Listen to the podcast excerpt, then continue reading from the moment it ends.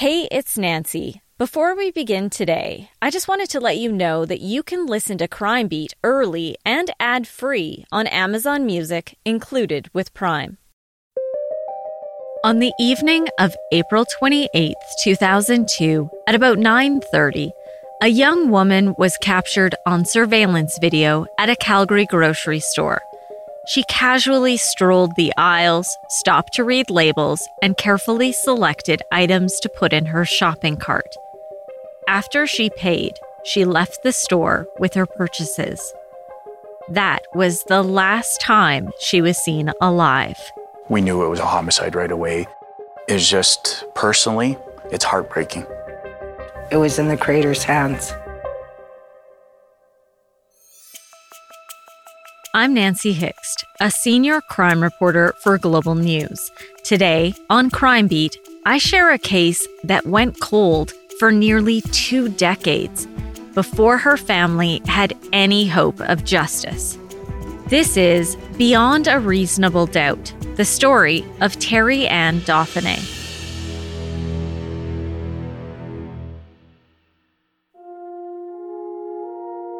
On a cool, overcast morning in the quiet Northwest Calgary community of Citadel, a family member stopped in for a visit at Terrie Dauphinais's home. The young woman was shocked by what she found inside. When the first responders arrived at the house, they found Terrie Ann deceased by the front door inside the house. They also found three children that were locked in their rooms in the house as well. That's Calgary Police Superintendent Cliff O'Brien. Back in the early 2000s, he was a detective with the homicide unit. There were a lot of things uh, in that scene that made it very suspicious, but certainly looking at the victim, it was pretty clear that the victim um, had been killed. Terrie Dauphinais's parents, Sue and Tony Martin, vividly remember getting the call from police just that she was murdered in her home, the three children locked up. Well, two of them locked up in the bedroom and baby in a car seat in the back closet. Tony Martin said investigators kept their cards close to their chest. They always have this, uh, you know, can't tell you this, can't tell you that, all that, even though we've come very close with a lot of these people. They're fine people and everything, and they did all they could do, but they, they, they do everything possible to never answer a question. Before I get into further details of what happened and how this case unfolded, I want to take you back to learn more about Terrie Dauphinais. Tony and Sue Martin had a blended family with six girls. Terrie was the second oldest. When we got married, we became one family unit. They weren't his children and they weren't my children, they were our children. Terrie Ann was born on February 21st, 1978, 8 pounds, 8 ounces, 24 inches long. She loved school, she aced it. She was a, an honor student. In fact, she graduated high school just before she turned 16 and had scholarships to go to any university here in Canada. Her life's mission was to become a doctor, and that was all there was to it. So she dedicated herself to school. She was never really any problem out of all the kids. She was probably the easiest one to deal with. You know, uh, she never really got in trouble. She wasn't saucy as the other ones and everything. She was just pretty, pretty passive, you know, and very easy to get along with. And we had a great relationship. You know, every Saturday morning we all gathered around on the couch for cartoons and pancakes, and that's the way life began. When Terrie was about 11 years old, the family took in a teenage boy who was four years older. He seemed to be a nice young guy who was really headed down the wrong path. And, uh, you know, the families got together, they, we all sort of became friends and everything. Ken Dauphinais became like a son to Sue and Tony. Loved the guy. I just adored him. You know, he's, uh, you know, hanging out with him, playing pool, just being with him and everything like that. You know, just, uh, he was just great to have around. I mean, I had a house full of girls, even the dogs were girls. So it was nice to have a, you know, a guy, or, you know, like a, he was just like a son, you know. The Martins said that eventually Ken moved out, but he stayed in touch with the family. And somewhere along the line, Ken and Terrie fell in love. I would say she was probably close to 16 and he was maybe 19, something like that. I wasn't happy about it at all. I had lots of serious discussions with him over that, but it was too late. There was nothing I could do at that point.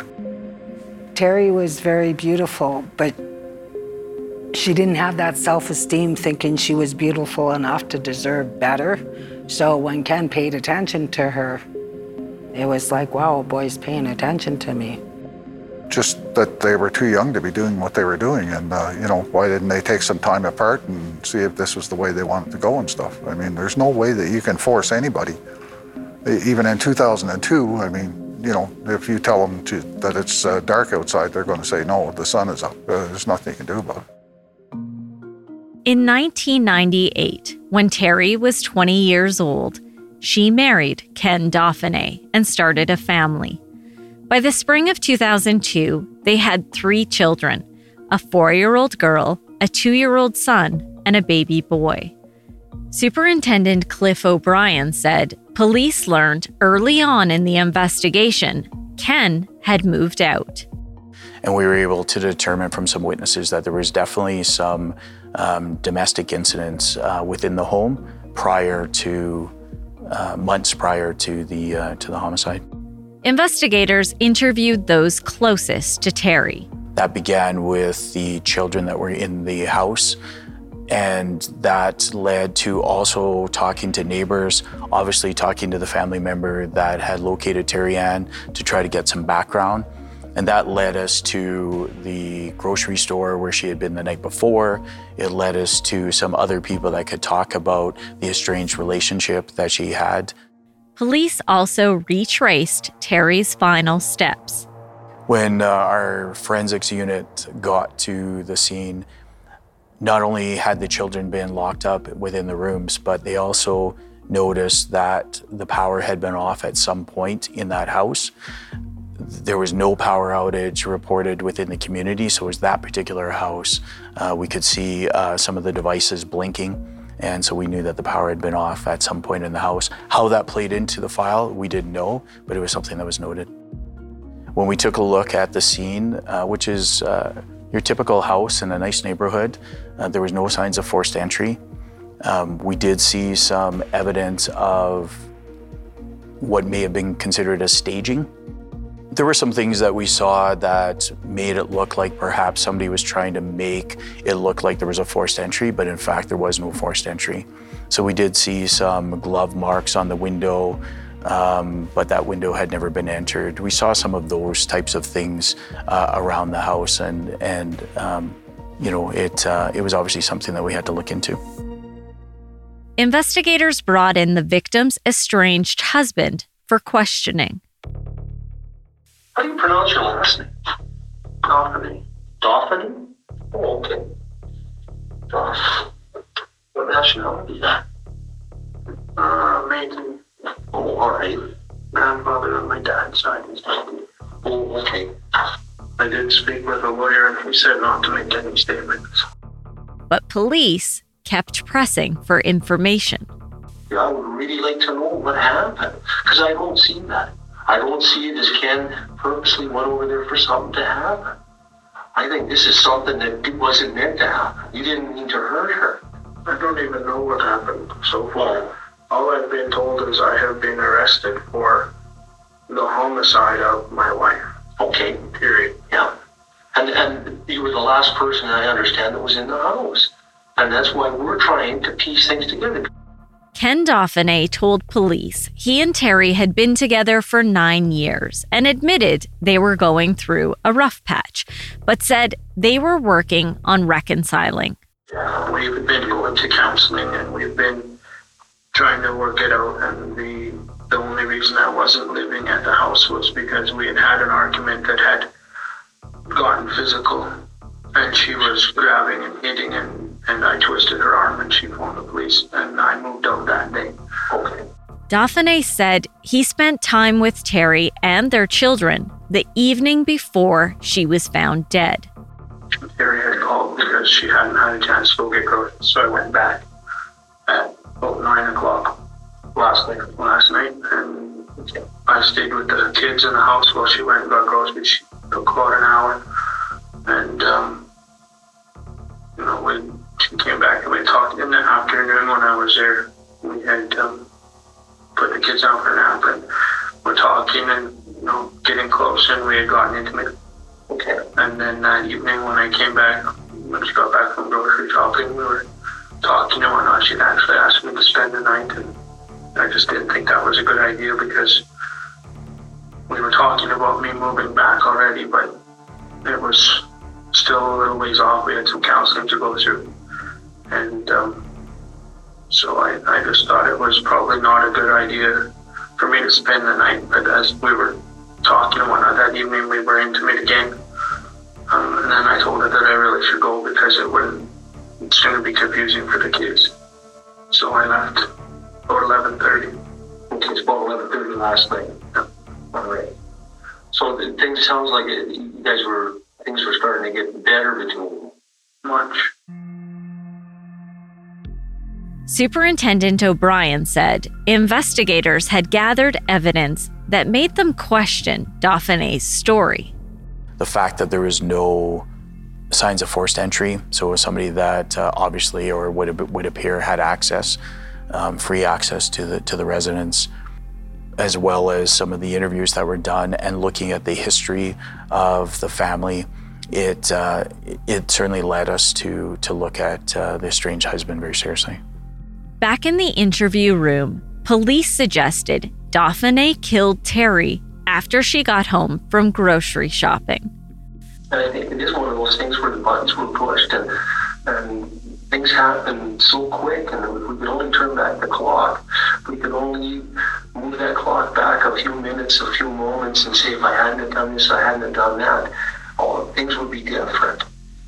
So I, I guess I have to assume that I'm I, I do. I really, suspect. I really do. I, do- I do, Ken. And I think you realize that too. Dauphinais refused to admit to anything criminal. It's important to talk about what happened between you and Terrie. But something did. I've just explained everything that happened between Terrie and I last night. Okay. And so now I will take the advice of the legal counsel to exercise my right to silence. Because I feel that it's, I'm being steered down a path that I Not being steered anywhere, Ken. We're talking truths here. You talked about your relationship. We're You talking talked about speculation, because that's what you told me earlier. We're talking because I don't know. Because I wasn't there. You know who was there? truths, though. Do you know who was there, Ken? You were there. You were there and Terrie was there. You know that. I was there November. You're. It went back and forth like this for hours. I don't know what happened. What do you I think happened? didn't whatever happened. But I'm not willing to talk about what happened either. I'm going to exercise the right to silence as per the legal counsel that I received. It was Dauphinais's right to remain silent. However, the police are allowed to present evidence and ask questions about the homicide. In this case, Dauphinais continued to answer. He told officers that after he left, Terrie locked the door behind him. Dauphinais was questioned a second time the following day.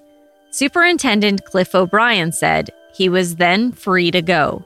So one of the things we always want to do in, in certainly in homicide files is work with the Crown Prosecutor's Office and make sure that we have enough evidence that the Crown feels confident to take it to trial. And so in talking to the Crown Prosecutor's Office at the time, they didn't feel that there was enough evidence to charge anybody, even though we had a suspect, which was uh, the estranged husband. So we um, released him without charge. I can say that there was no doubt within the homicide unit that um, this was our suspect and it was the only person that we were looking at at that time. It didn't. It, it doesn't exclude that there may be other people involved, but there's no doubt that this was the individual in our minds that was responsible. In the weeks that followed, Global News reached out to Ken Dauphinais for comment. No, they haven't told me anything. I have no information about the situation. I have no knowledge, and I have nothing further to say. As an interesting side note, City of Calgary civic election records show Ken Dauphinais ran unsuccessfully for city council just six months before Terrie was killed. Here's Ken's lawyer, Balfour Der. Well, he was just an, a really an ordinary guy. He had worked for the city of Calgary as a laborer. He carried on that type of work. So he really was um, just an ordinary Joe. And that's how life went along for him. Senior Crown Prosecutor Ken McCaffrey explained to me some of the challenges with this case. Well, back in 2002, the husband was absolutely the suspect. The problem is um, the ev- there is just not enough evidence to charge him. Like, what kind of forensic evidence was there? Um, there, well, the fact is, he was um, a member of the family, even though he was estranged. So um, it wouldn't be surprising that his fingerprints would be there. The um, accused uh, admitted freely that uh, the two recently um, had sexual relations, and therefore the fact that there would be semen would not be surprising um, either. So, forensic evidence in this case could not really um, assist us. As 2002 came to an end, there were no arrests, no charges laid in the homicide of Terrie Dauphinais.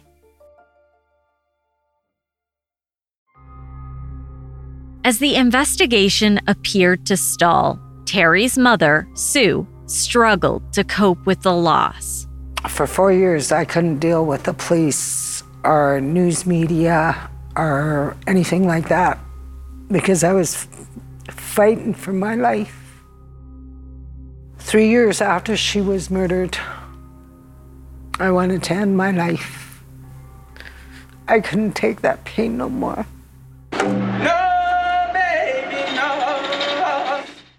Sue sought healing through her community.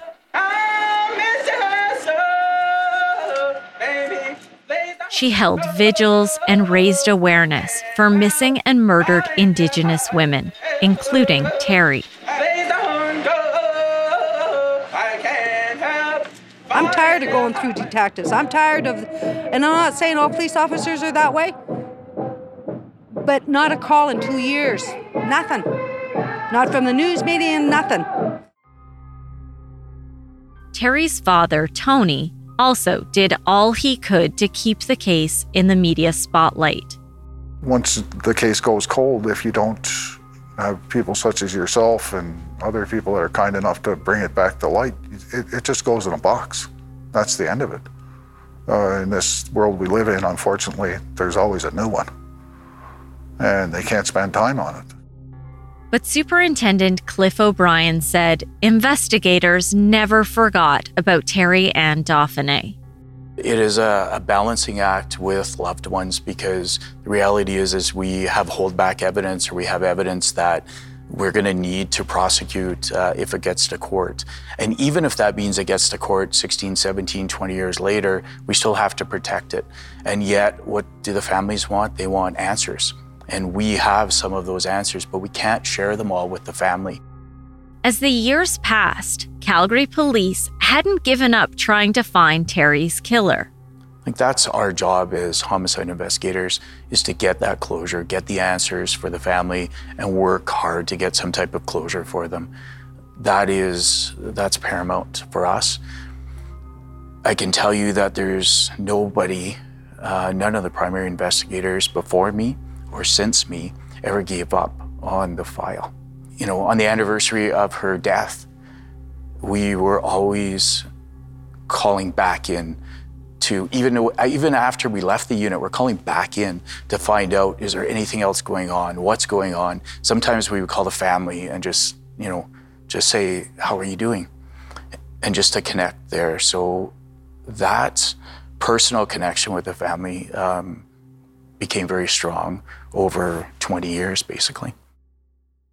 In January 2018, nearly 16 years after she was killed, her husband and children were living in Winnipeg. Here again is prosecutor Ken McCaffrey. He had custody of the, all the kids, and uh, with the insurance money he got from uh, Terrie Ann's passing away, he had bought a house in Winnipeg, and I believe he um, had um, various jobs. That's when Ken Dauphinais became the target of an undercover Calgary police sting.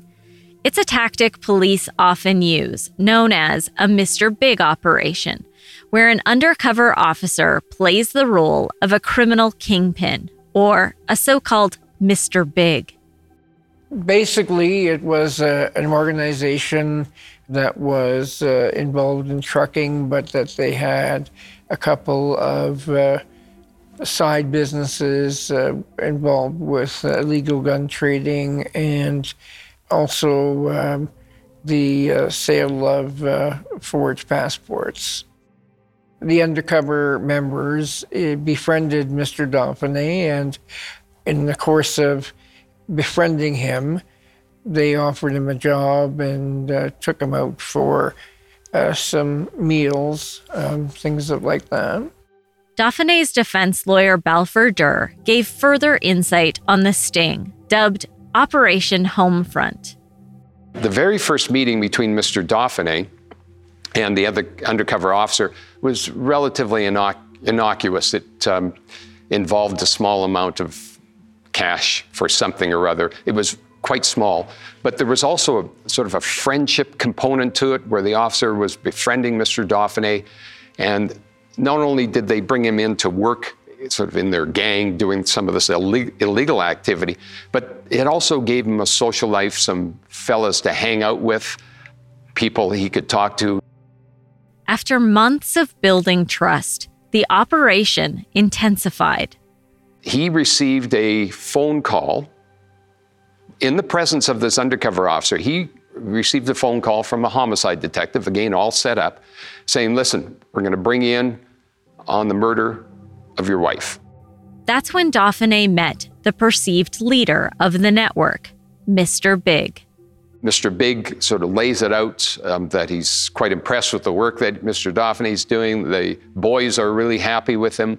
They'd like to include him in what they're doing going forward, uh, give him more responsibilities. That'll come with more pay. But there's this trouble that I've heard about. And uh, in order for me to help you, Mr. Big says to him, like, I need to know the details because I have connections with police, with judges, with prosecutors, but I need detail so that we can, we can make sure we get you out of this or we can move you someplace where they'll never catch up with you. The identity of the undercover officer who plays the role of Mr. Big is protected by a court imposed publication ban so we have to alter his voice. In that meeting, Dauphinais tells the officer there's no evidence for homicide detectives to find. I'm, I keep telling you that I'm, I know there's nothing. How do you know that? Because there isn't anything. Nothing. Like, I've had numerous fires afterwards to make sure all of my paperwork was done. I don't know. I, I got super prepared. With the um, advancements in forensics, anything like the clothes you wear at the time? Nope. Would they found them? Ashes? No. Okay. So you burnt that? Yeah. Good. Soon after? Yeah. Right away. Did anyone see the fire? Like, was it like a fireplace or? It was in a fire. A backyard. Mr. Big pressed Dauphinais for more information. Well, you know, I, I can only talk about so much. I, I hope you can appreciate that. I'm not, I'm not going to lay out a confession for you. So you have zero recollection that you had anything to do with with Terrie's murder. Correct. Except that I feel that it's all my fault. Why do you feel it's your fault? Uh, because I'm the, the head of the house. Here again is Dauphinais's lawyer, Balfour Der. Mr. Dauphinais never made a full confession to Mr. Big, and everything that was spoken would be inferences would have to be drawn from it. Days later, Dauphinais had another videotaped meeting with an undercover police officer. So the, his friend, the undercover officer, is then saying to him, "Okay, look, we've got to, we can't let you get arrested. We're gonna, we're gonna move. We're gonna hide you." And they're going from hotel to hotel, um, here, there, and everywhere, on a daily basis over four days, trying to, trying to um, keep him away, supposedly from the Calgary police who want to come and get him for the murder. I'm going to share a few excerpts from that meeting with undercover officers. The audio quality is poor, but it's important for me to include it. And a warning there are a lot of profanities. I mean, there was precautions so that there wasn't DNA. What? Gloves? You're wearing gloves? Yeah. Okay. Stuff like that. Yeah. So that stuff's all gotten destroyed too. So it's that's why I keep saying there there's fucking nothing left. And it's even the little bits that I can remember are fucking feeling really terrible. And and it's extra stressful because I've been so vehemently maintaining this other sport for family, friends, and everybody. And whatever, going through this fucking fight all over again. Going through the, the whole drama of turning myself in, having the lawyer show them that this is bullshit, that they're making stuff up, and having it be tossed out would be fucking marvelous and worth it. Again, the audio of this part of the undercover operation is really hard to hear. Dauphinais mentions to the officer that he thinks he was about to leave when there was a push. We're fucking turned, standing in the way, no, no. I think I just fucking grabbed her and tossed her away. She went down funny, and that was holy fuck, like panic. So, and The day after he made that statement to undercover police on May 21st, 2018, Ken Dauphinais was arrested. It's those little pieces of information that the public has that finally comes forward. And once we receive that, it often pushes the file into a great place. And that's what happened here. After waiting nearly two decades for an arrest in the murder of their daughter, the parents of Terrie-Ann Dauphinais are speaking out for the first time. Nancy Hixt has been working on this story, and Nancy, this is a huge development for these parents. Linda, Terrie Dauphinais's parents have committed their lives to making sure someone would be held accountable for her death. So getting the call from Calgary Police this week was huge for them. And I said, Is this the call I've been waiting 16 years and 22 days for? And she goes, Well, sit down. Yes, it is. So naturally, you know, I almost fell over. It was, uh, it was an unbelievable feeling after all that time. Tony and Sue Martin were told earlier this week their former son in law, Terrie's estranged husband, Ken Dauphinais, had been taken into custody, charged with second degree murder in the case. They say from the day she was found dead in her Northwest Calgary home, they were told that he was a suspect in the case. No, I really didn't think anything was going to happen. But thankfully, uh, Terrie had warriors on this case that never ever gave up, that took this case to heart. And they do every case, but it haunted them.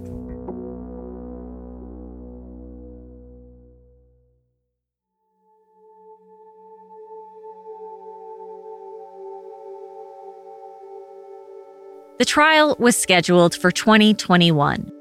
Senior Crown Ken McCaffrey led the prosecution.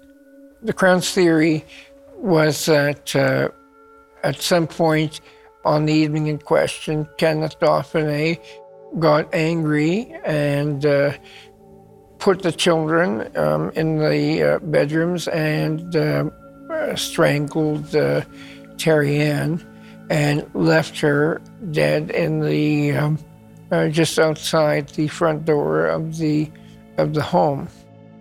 But before the trial could begin, a voir dire was held to determine if key evidence would be allowed. Well, the Mr. Big operation is uh, what's called uh, presumptively inadmissible. Um, so the onus is on the Crown to establish that the evidence gleaned from the Mr. Big operation that its probative value outweighs its prejudicial effect. So that means that uh, the evidence has to be very strong, pointing towards guilt, and it must outweigh any bad character evidence that might come into play or any things that would conflict with society's sense of fair play. The hardest thing that he said in terms of evidence against him was that he grabbed her and that he knocked her out of the way and that she uh, fell down funny. He then went into uh, panic mode and uh, he, uh, he left. So, although that certainly implicates him. It's not the strongest um, confession by any means. Defense lawyer Balfour Der argued the Mr. Big operation should not be allowed. Our position was is that um, this evidence was not admissible primarily because it was unreliable that there wasn't any corroboration support for the things that Mr. Dauphinais was saying to the undercover police officers. And so it really could have been the result of just the inducements, him wanting to stay involved uh, with these undercovers and their gang. There are strict rules on this so that the police don't take liberties with citizens. You don't get to, to pressure people unfairly. And that was one of the problems for the police in Mr. Dauphinais's case, that they had pressured him so that there was actually physical changes to him, personality changes over four days where they had him on the run, and they had in, involved his teenagers, in suggesting to the teenagers that their father was going to be charged with killing their mother in the hope that the teenagers would tell their tell their dad this, and that may prompt. Uh, soften him up in his communications with Mr. Big, what he said to Mr. Big. To give a bit more context about what Balfour Der just said with reference to the teenagers, court heard investigators sent two uniformed officers to their home and said their father was wanted and would be arrested and charged with the murder of their mother and to inquire about his whereabouts.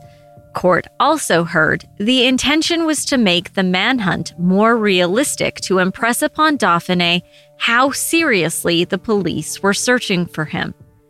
His defense argued this showed a lack of care towards the teenage children and the effect the police message may have had on them. There was another key piece of evidence the Crown sought to have entered videotaped witness statements provided to investigators 16 years earlier. That witness was a four year old child. Well, it's very difficult when you have a witness that um, young. The obviously the biggest issue is you don't want to lead the child into saying anything or implanting anything with the child so that they say something that isn't true. So police officers are trained to um, interview um, children uh, very carefully with open-ended questions so that uh, what comes out is coming from the child and not from the interviewer. You have to appreciate that uh, standards have changed um, over the years, and uh, in the interviews done in 2002 could have been better. The name of this witness is protected under a court imposed publication ban. You know, this, um, this girl, the four year old, um, was at one point talking about the Cookie Monster having been there and the Cookie Monster having had a, a flashlight or something like that. And the police were surmising that the Cookie Monster was supposed to be her father and that this, this flashlight was, in fact, um, you know, like a stun gun um, that was used. And, and, none of that was ever supported medically that there had been a, a stun gun. And the business of the Cookie Monster was never clear that that was indeed her father because she would know her father and wouldn't need to call him the Cookie Monster. So it was, it was, it was a confusing part of the evidence that seemed to lack any real basis in reality. The videotaped interview was played in court.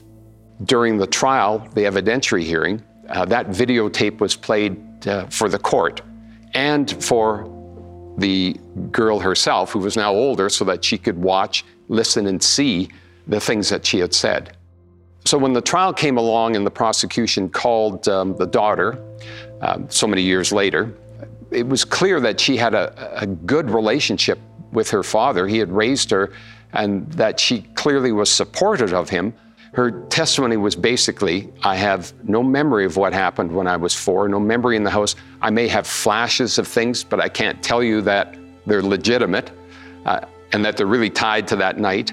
And I hear myself or see myself in this video that the police took of her four year old making the statement, of herself as a four year old making the statement. She says, I hear what I say, but I have no recollection today whether that's true, untrue. I can't substantiate it. Nearly two decades after Terrie was killed, it was now up to Court of Queen's Bench Justice Rosemary Nation to decide if both the videotaped statements made by the four year old child and the undercover Mr. Big sting operation would be admissible in the trial. The judge ruled most of the statements of the four year old inadmissible and also ruled that the Mr. Big operation was inadmissible. In her decision regarding the Mr. Big operation, Justice Nation noted Dauphinais, quote, never gave much detail, nor did he describe what happened on the evening of Terrie Ann's death, other than a few fragments of memory. Adding, the totality of the interrogations led to confusing and contradictory answers against a background of the accused constantly reaffirming that he has no or limited recollection of events. End quote. She set everything out fairly and then was actually critical of the police for the tactics they had used in this one, for them using involving the teenage um, teenagers at Mr. Dauphinais's home with no one being there and telling them dad was going to be charged with killing their mother and just sort of leaving them on their own to sort that through, however emotionally, physically it took a toll on, on the children. Um, she was, you know, highly critical of that, as she should have been.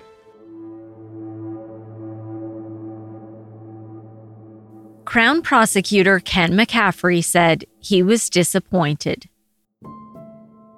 The judge in her in her reasons for decision made comments about um, the police and basically saying that they went too far in this case and I know that the police feel strongly otherwise, and I respectfully disagree with uh, some of uh, what the judge said about police conduct.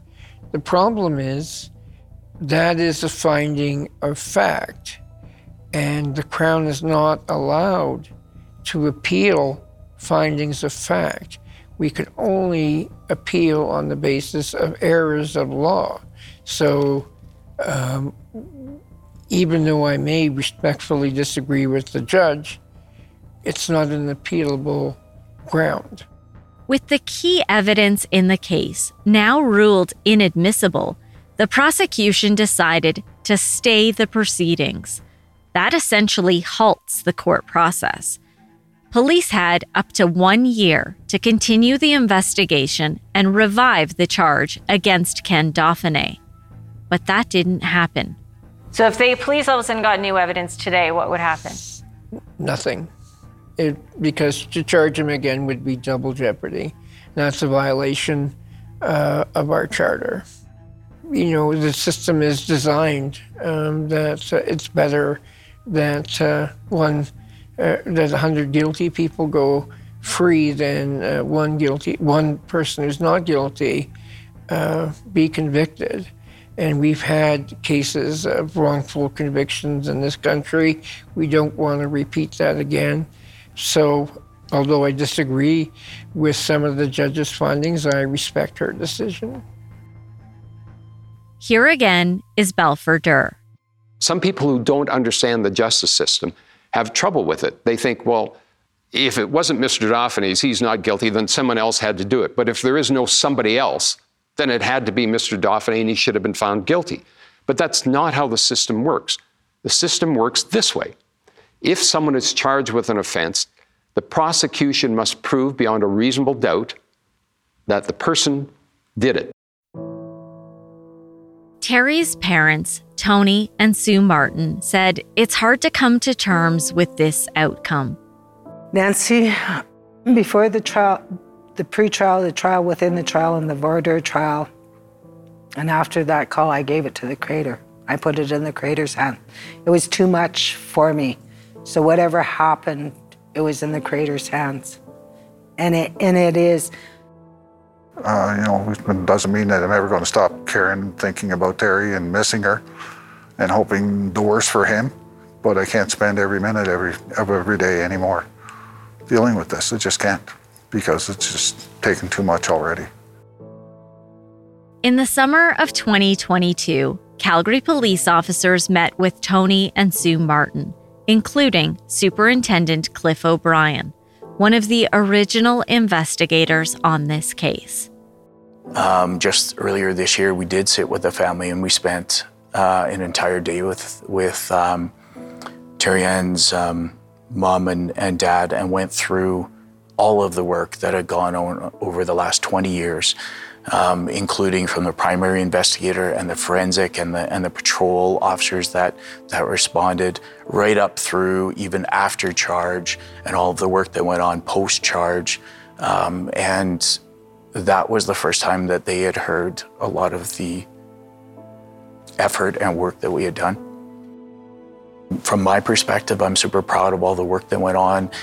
And frankly, I think the community would be proud if they could hear all of the work that went on to get answers for Terrie Ann's family. The Calgary Police Service said it was unable to comment on the Mr. Big sting operation or Justice Nation's decision on the case, including the criticism of police in that decision. Although police participated in this episode of Crime Beat, CPS said privacy laws and legal issues prevented them from discussing details of the case that weren't disclosed in court. And I respect the legal system, and it, it is a legal system. It just personally is is heartbreaking that I feel that we weren't able to give that closure to the family as we set out to when we found, found Terrie deceased. That means with no trial and no chance of future prosecution, most of the evidence gathered during the police investigation will never be made public. Terrie's parents said they just want to make sure she's never forgotten. I just want her to be remembered as a really kind person who loved her loved her kids and she was a very devout religious person. She she just loved life. I just want her kids to understand at some point in their lives that they had a wonderful mother that they didn't get a chance to enjoy. That's what it comes down to. It's more important to me than anything.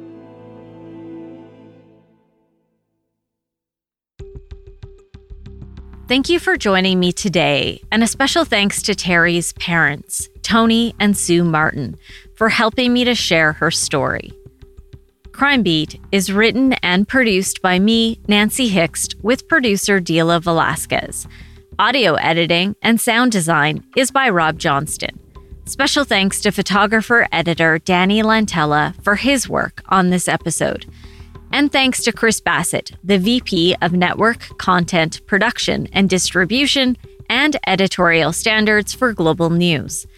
I would love to have you tell a friend about this podcast, and you can help me share these important stories by writing and reviewing Crime Beat on Apple Podcasts or wherever you listen. You can find me on Twitter at Nancy Hixt, on Facebook at Nancy Hixt Crime Beat, and on Instagram at nancy.hixt. That's N A N C Y dot H I X T. Thanks again for listening. Please join me next time.